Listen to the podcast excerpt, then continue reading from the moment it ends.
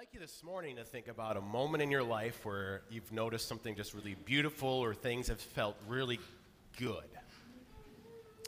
And where you've looked around and it's been, oh, you see, like the world is, there's, there's beauty in the world, or maybe you see beauty in people, or, and it's just this, this is a special moment. And I'd like you to consider if, even in that really beautiful moment, you still also had a sense that something still wasn't quite what it should be. I know I've had that sometimes. I mean, there have been moments where I've kind of just forgotten about what's wrong in the world at times. And at the same time, even in those really beautiful moments, sometimes it's like, oh, the world is beautiful, and yet something's not right. And it's not just because you woke up late March on a Saturday morning to a foot of snow. You know, like that's clearly not right. but there's other things in this world that just like, oh, there's something not right. Sometimes maybe it's a baseline general feeling we have that things aren't right. Maybe it's things that we see in the world that we're like, ah, there's something wrong in the world today. Well, it's been that way for a long time, but still there's something wrong. Or maybe it's specific things in your life that you're just, something's gone wrong and you just don't know how to make it right. And that's a hard thing when we, we feel like something's not right and we're maybe not sure what it is or, or what to do about it. But our lesson today, our lesson today actually is going to show us how, how God sets things right. It's going to help us ponder and think about the way that things will, will, will turn out right. Because today's lesson is about how love means new life. And as we're thinking new, we're not just thinking like fresh start, but like new in quality, where things are right. This lesson continues this Lent season. Lent means love, where we're preparing our hearts for what the cross is, is really all about. How God loved us so much that Jesus died to pay for our sins, to set us right with Him. And He died so He could rise again on Easter Sunday to give us new life. God's love means new life for us. Our lesson today is 1 John chapter 2 verses 28 to 29. And now, dear children, continue in him, so that when he appears, we may be confident and unashamed before him at his coming. If you know that he is righteous, you know that everyone who does what is right has been born of him.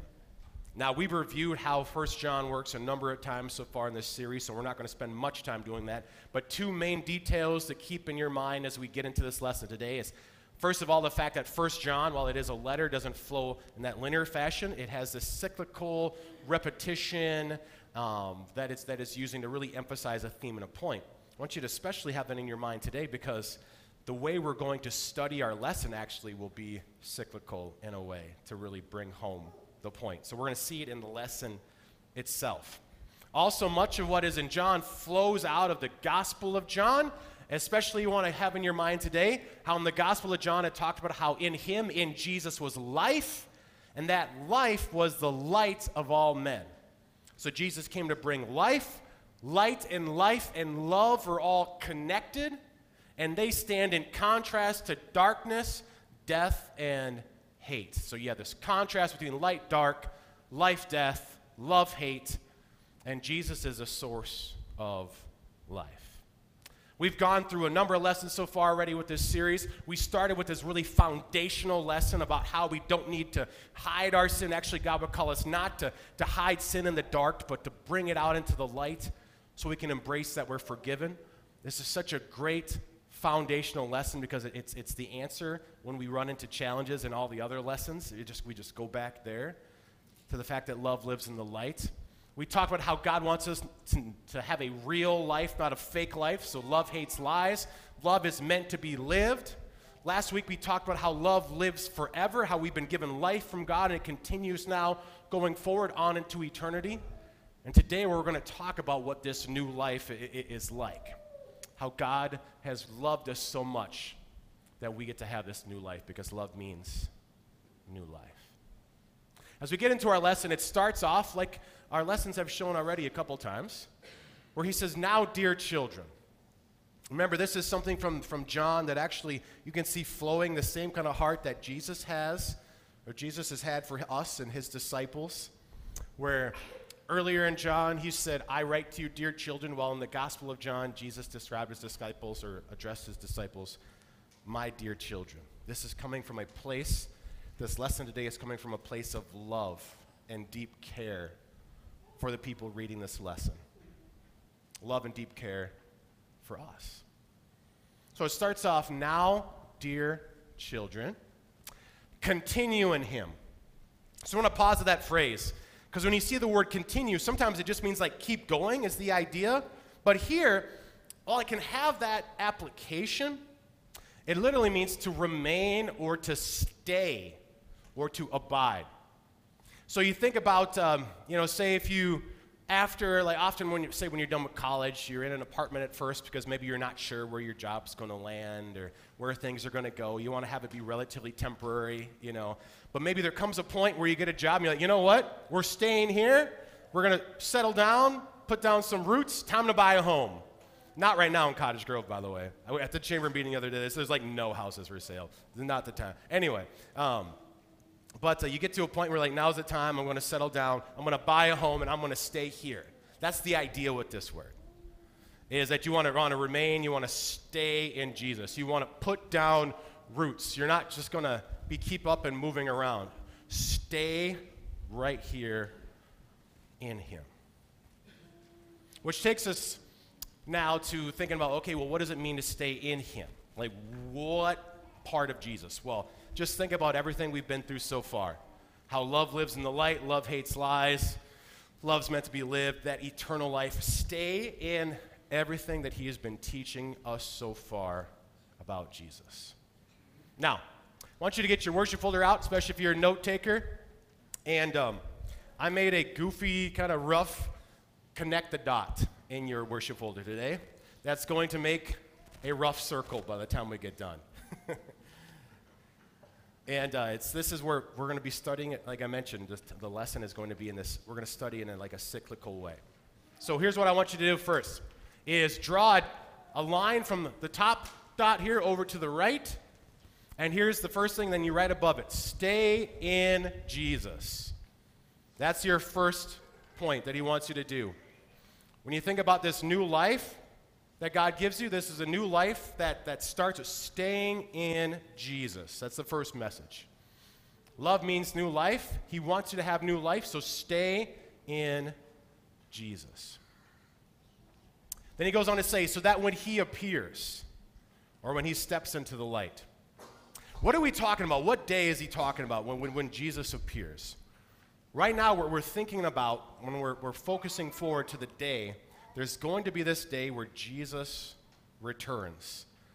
Or as Paul says it in Acts 17:31, God has set a day when he will judge the world with justice by the man he has appointed. And he has given proof of this to all men by raising him from the dead.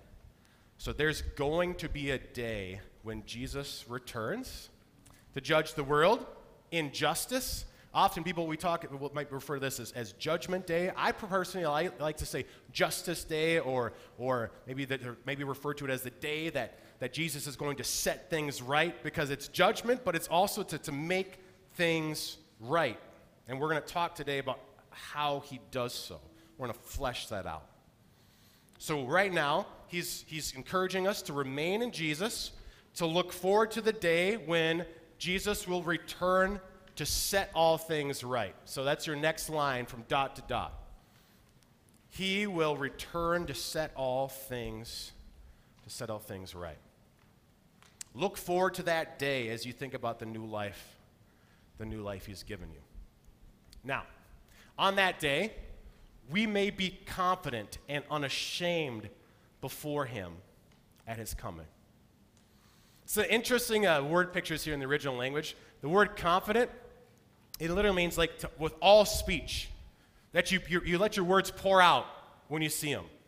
So you, you think about, say, you've got a good friend or family member and you're happy to see them, and it's like, hey, how's it going? How's the family? Good to see you. And you're just so happy, right? And you're, you're, you're talking, you're not like holding back. That's held in contrast to being ashamed. So the word unashamed, it, it has the, at, at, its core the idea of being, having some sort of disfigurement or like a disgrace. Like I think back to uh, when, uh, like in middle school when I would get a pimple And if I saw a girl I thought was cute, and then like you try to walk in a way where you're always keeping your pimple side away from her, right? Because you don't want anyone to see this weird thing you got going on, you know. Or here's the other thing I thought of right away. Um, so there's this goofy thing that happens as a pastor is that sometimes when I'm at Piggly Wiggly, I will see someone in the store who I haven't seen here for a while. And you can tell by their body language that they're like, oh no, pastor's here. and they kind of shrink back. And then we end up like bumping into each other. And I can and their body language is confirmed by the first thing out of their mouth is, So, Pastor, this is why I haven't been in church for a while. And I bring that up partly because it's what I thought of, but also I just want to say if that's ever you, I am just happy to see you, by the way. Like, you don't have to, like, shrink back and, like, avoid, oh no, pastor's going to the deli section, I'm going the other. You're like, you don't ever have to do that, okay? I'm just happy to see you. And when I ask, how are you, I really do just want to know, how are you? Not, where have you been? Okay? So that's part of why I bring that up. So the idea here is that when that day comes, you don't need to be you don't need to be shrinking back and hiding and like, oh, there's Jesus. Where's the way around him into the new creation, into resurrection? Like that's not how it works. When you see Jesus, this is great. Jesus, I have been wanting my whole life to see you face to face. I've been longing for this day. It is so good to see you. This, this is what he wants us to be able to do. So, connect your next dot so that when Jesus returns, stay in Jesus so that when he returns, you don't have to hide. You don't have to be ashamed. You can just, oh Lord, it's so good. So good to see you. Love means new life, a life where we are we don't have to hide from God, where we can look forward to that day where he returns and it's not a day of of, of fear, for us, but a day of, I can step forward and embrace him. He goes on to say, then, if you know that he is righteous, you know that everyone who does what is right has been born of him. It's just interesting, by the way, that word know. It, uh, there, there's two different words for know in this verse. And the first word for know, it, it, it's more the idea perceive. It's the idea that if you, you look at something and then you're seeing what you see leads to what you know. So that's why it's perception, right? You're able to look at it and kind of figure it out. So when you look at Jesus through eyes of faith, you're able to perceive that he is righteous. So you look at him and you see that he is perceived that he is righteous. So if you've perceived that that Jesus is righteous, then something then that you naturally know is that those then who also do righteousness, that go with Jesus, that those who do righteousness have been born of him. So, Scripture uses the term born of in a variety of ways, so don't take that into literal of a way, obviously. Jesus did not give birth in that way, but we have this idea of a life that flows from, that he has, you have a new life that comes from Jesus. So if you've perceived through eyes of faith that Jesus is righteous, then you know that everyone who does what is right has a new life that comes from him, has been born of him. We're actually going to, as we think about how this new life moves forward, connect the next the rest of the dots right away. So if you see he's righteous, that's your bottom dot. And then connect that over to doing righteousness, and I'm gonna you're gonna see why I put do righteousness instead of do right um, in a minute here. And then born of him is the next dot. So you can complete the rough circle here. We have this this cycle. You stay in Jesus, he will return to set things right. You won't need to hide when he does. If you see that he's righteous, and do righteous, you, you see that he's righteous, you'll know that those who do righteousness are born of him. Stay in Jesus. We have this circle here. As you think about all these things, we've kind of worked through them relatively quickly, but I really want to focus in on this one right here do righteousness. Because we're going to fill this circle with what righteousness is all about. Because in righteousness, we're going to understand or see more of how Jesus makes things right. And what a life of righteousness is about, and, and what it means that he's going to come and, and bring righteousness to the world. That's first of all, let's get into this word. Where it says, What is right? It literally says, Does righteousness. So that's why I, I put that in the, the connected dot there. So it's righteousness or justice. So who does righteousness or justice or equity? Uh, which I included in here partly because I, re- I realize I think often in our world we confuse equity and equality, like they're not the same. Um, where equality is like about being same, basically. Equity is about justice according to what is right, doing what is right. So, that everyone who does righteousness, does justice, or does things with equity. Now, probably not surprised to hear me say that the word righteousness has layers of meaning, like many biblical words do. So, what we're going to do now, we're going to work through those layers of what righteousness is about, or justice, or equity. First of all, when you think about righteousness, often you think about, say, like Psalm 119, 7. Says, I will praise you with an upright heart as I learn your righteous laws. So, what, what is righteousness connected to there in Psalm 119? The laws of God, right? So often when we think about being righteous, we think about following the laws, the laws of God.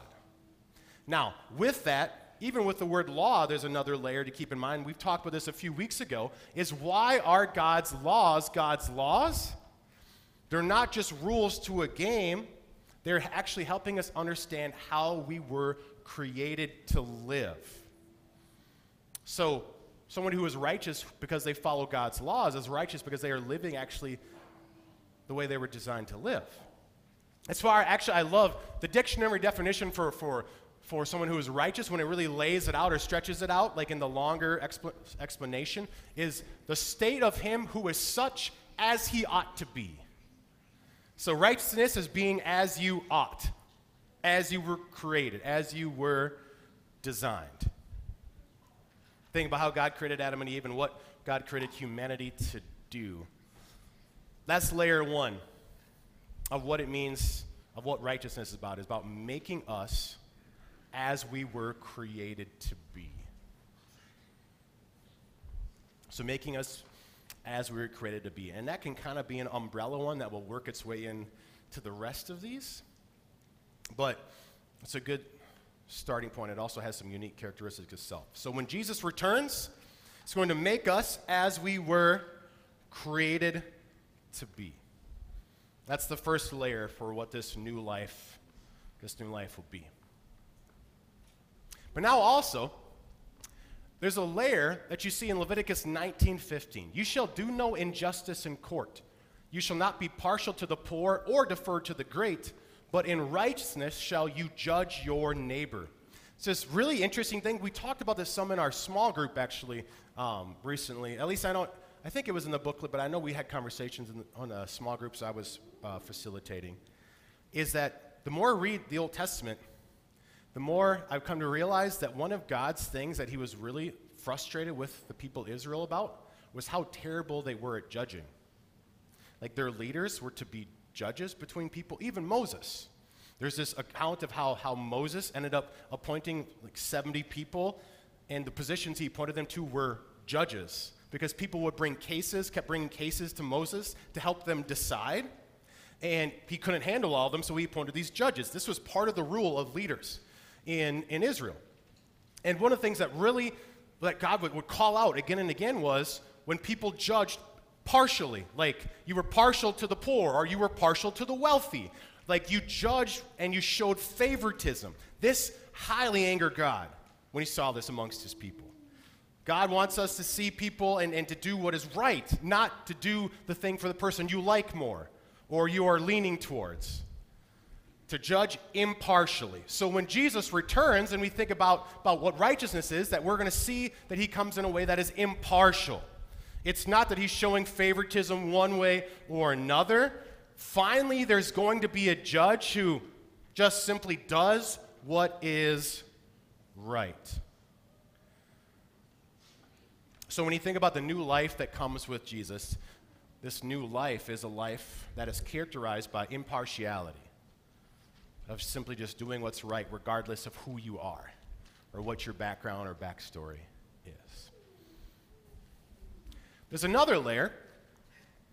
It's like in Psalm 103 6, where the Lord works righteousness and justice for all the oppressed.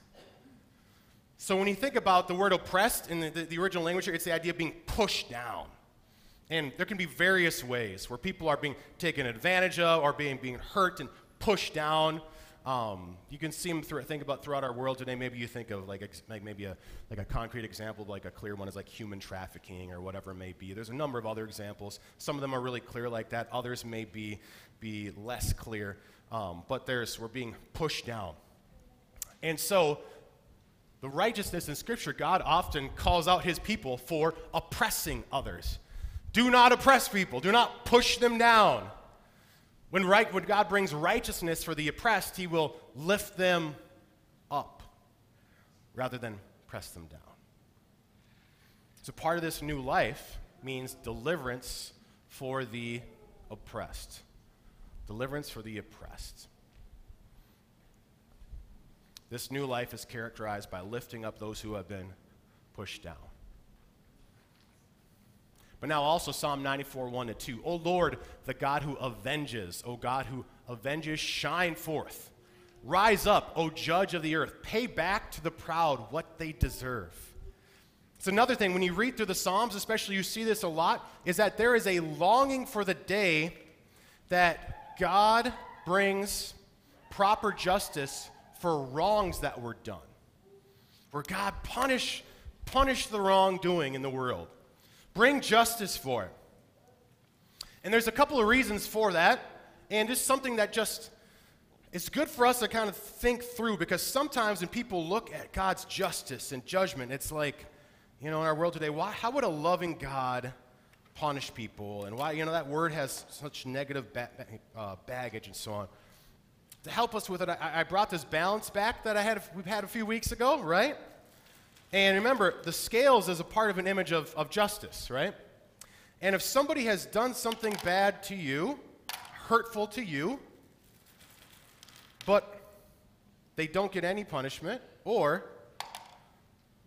it's so light in return, something really feels off, doesn't it?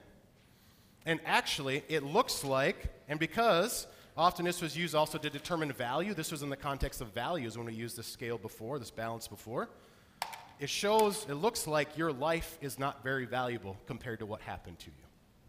This is part of why we have this longing for justice in our world today. Is we have this sense that, like, if something wrong has been done to us, there, there should be an, a proper, equal justice for it, right? In the world, even, it's interesting, even the very, very secular world, when, when there's a wrong that's committed and there's no justice, gets angry and looks at it and says, What's going on? Where's, where's the value for this person here? And it's one of those things. If you really care about and love and value someone, if something happens to them, you will want there to be something showing value of that person. And so there's this longing for God to, to bring justice against the wrongdoing that's been done, the sin that's been done. There's also often the Old Testament will use the word vindication to show that his people were in the right. That while the world was looking and saying, well, look, they've got it easy, they're rich, and they don't care about God, them that must be the right way, that there will be a day when God's people will stand with him in the right, vindicated for believing him. This is a great call for righteousness. This is all over in God's word. So when Jesus returns, there will be this dealing with wrongdoing.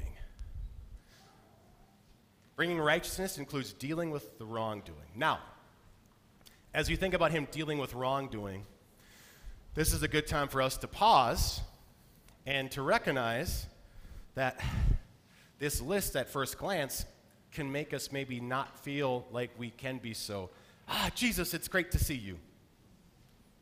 Because we have not often lived as we were created to live, right? We haven't often done righteousness. We often sin against God and we have turned away from Him. We also maybe not in the situation of, of a judge officially, but we all, in various ways, have judged partially. Like, it's just our human nature, our sinful nature, that when, when, when we do something wrong, we make an excuse for it. Like, ah, oh, it's because I was whatever, right? I was tired, I was stressed, whatever. But when somebody else does something wrong, can you believe them? You know, we give ourselves the benefit of the doubt, but the other person, like, can you believe that person? Like, we're so quick and we show favoritism. You know, we, we just, we have this bias that we're so quick to follow.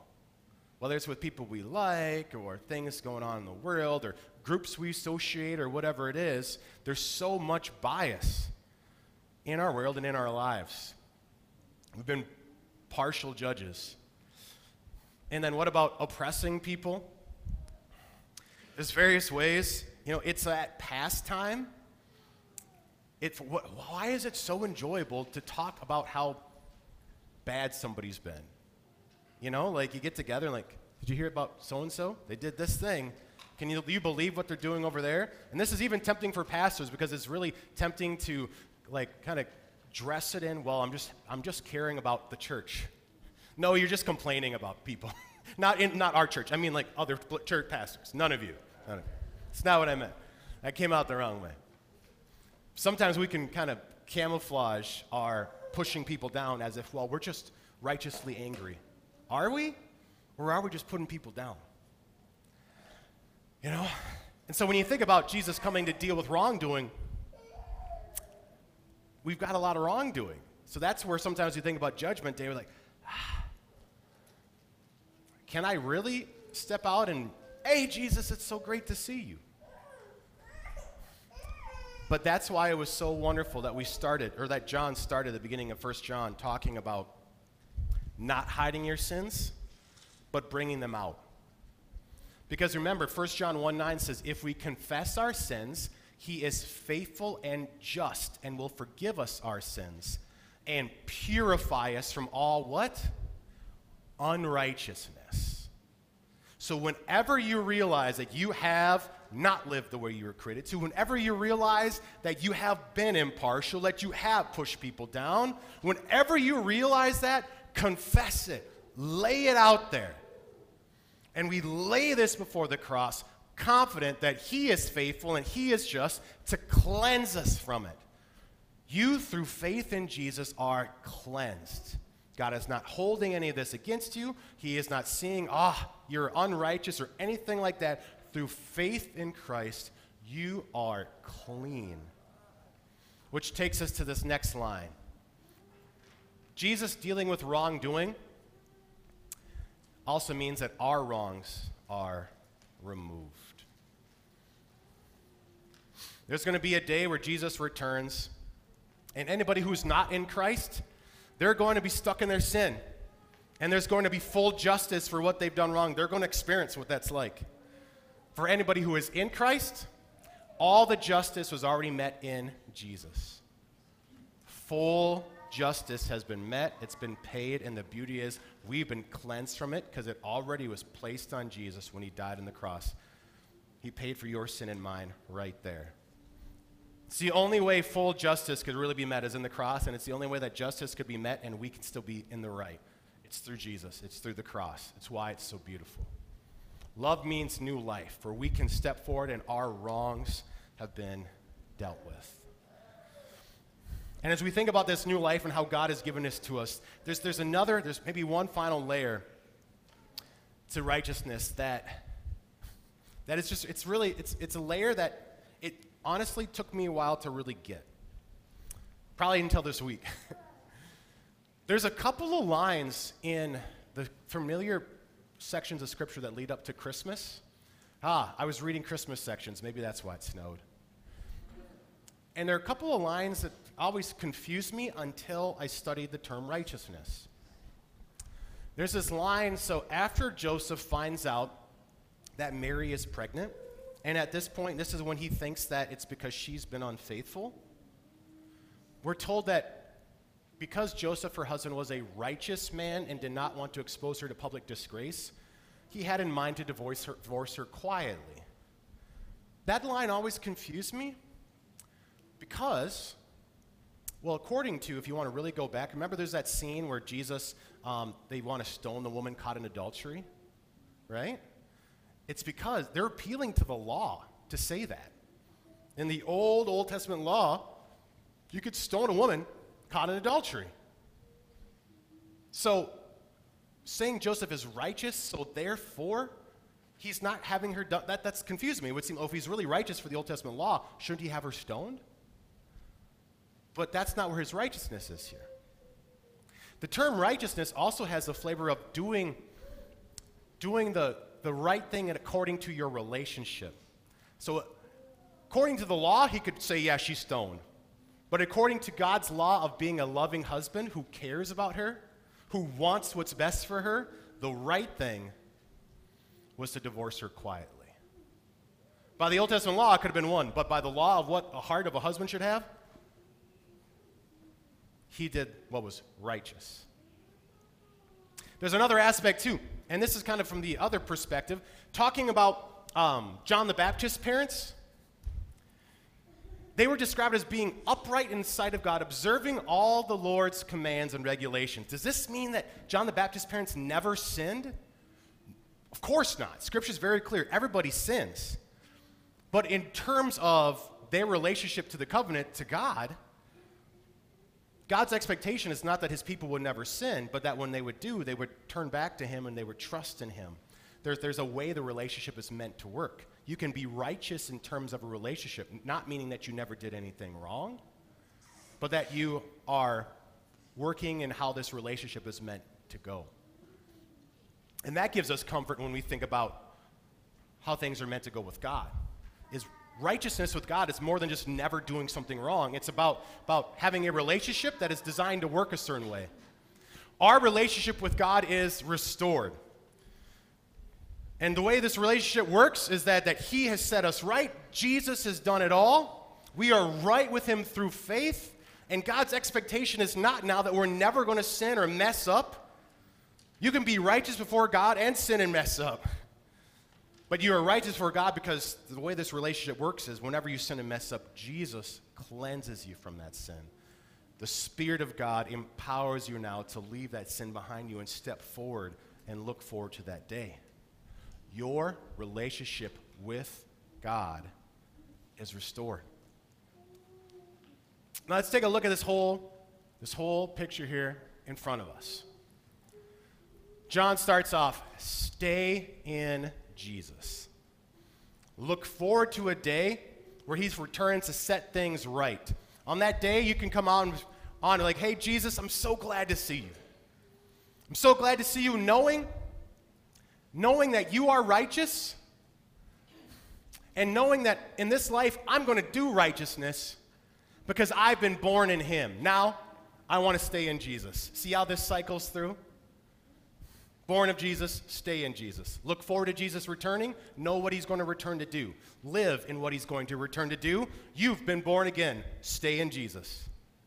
Just keep flowing it through. And what's at the center of your life is righteousness. Look forward to the day where Jesus returns and sets everything right, where he makes us as we are created to be it's impartial. He delivers the oppressed, deals with wrongdoing. Our wrongs are removed. Look forward to where we stand there in that perfect relationship with Him and know that through faith in Christ, you've been born again to that life now. Your life now can be characterized by beginning to live more the way God created you to live.